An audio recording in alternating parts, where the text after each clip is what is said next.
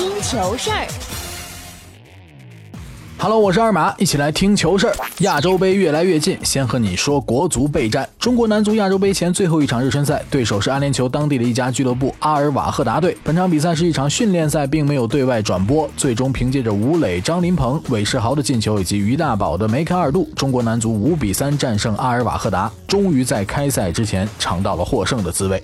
与国足不同，此前正在备战的韩国队与沙特队进行了一场热身赛。据著名记者马德兴报道，由于和韩国同组，国足派出了技术情报人员专门赶往现场刺探情报，而韩国队则大变阵演练新阵容，而且并没有进行封闭比赛，反而是免费向观众开放。是什么让韩国队如此自信？是在英超大杀四方的孙兴敏。根据转会市场的统计，亚洲杯二十四强最新总身价已经揭晓，在二十四强当中，国足排在了第六位，达到一千四百二十二万英镑。韩国队球员孙兴敏的身价达到四千五百万英镑，也就是说，国足全队的身价不足孙兴敏的三分之一。怎么玩？值得安慰的是，终于又有中国小球员加盟英超球队。英超狼队宣布，中国球员王家豪加盟球队，双方签订了一份为期四年半的合同。加盟狼队之后，本赛季的剩余时间，王家豪将被租借至葡萄牙体育的梯队参加比赛。王家豪出生于两千年，司职边锋，一直在西班牙踢球，曾经入选过中国国少队。二零一七年，在英国媒体《卫报》评选的全世界六十位新星榜单当中，他名列其中。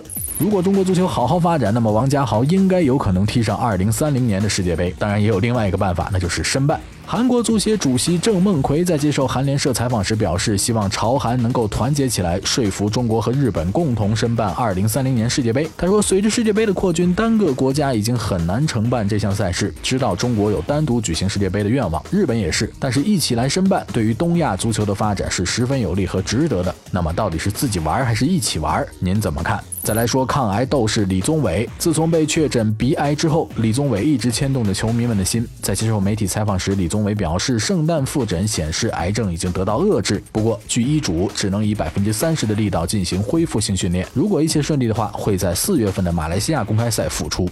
真偶像。波波维奇的手下弃将、口中废柴莱昂纳德终于要回圣城了。猛龙主场迎战爵士，卡瓦伊迎来大爆发，暴砍四十五分、六篮板，拿下了个人职业生涯得分新高。打破纪录的他，也即将率领全队前往圣安东尼奥。当记者问到小卡面对旧主马刺的感受时，小卡的回答是自己要拿八十分。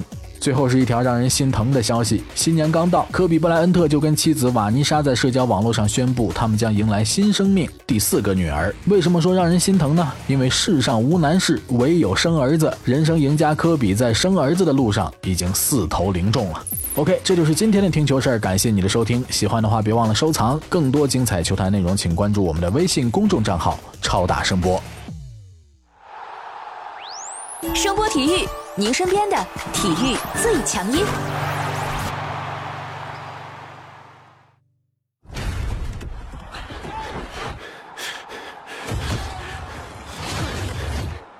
本节目由声波体育传媒荣誉出品。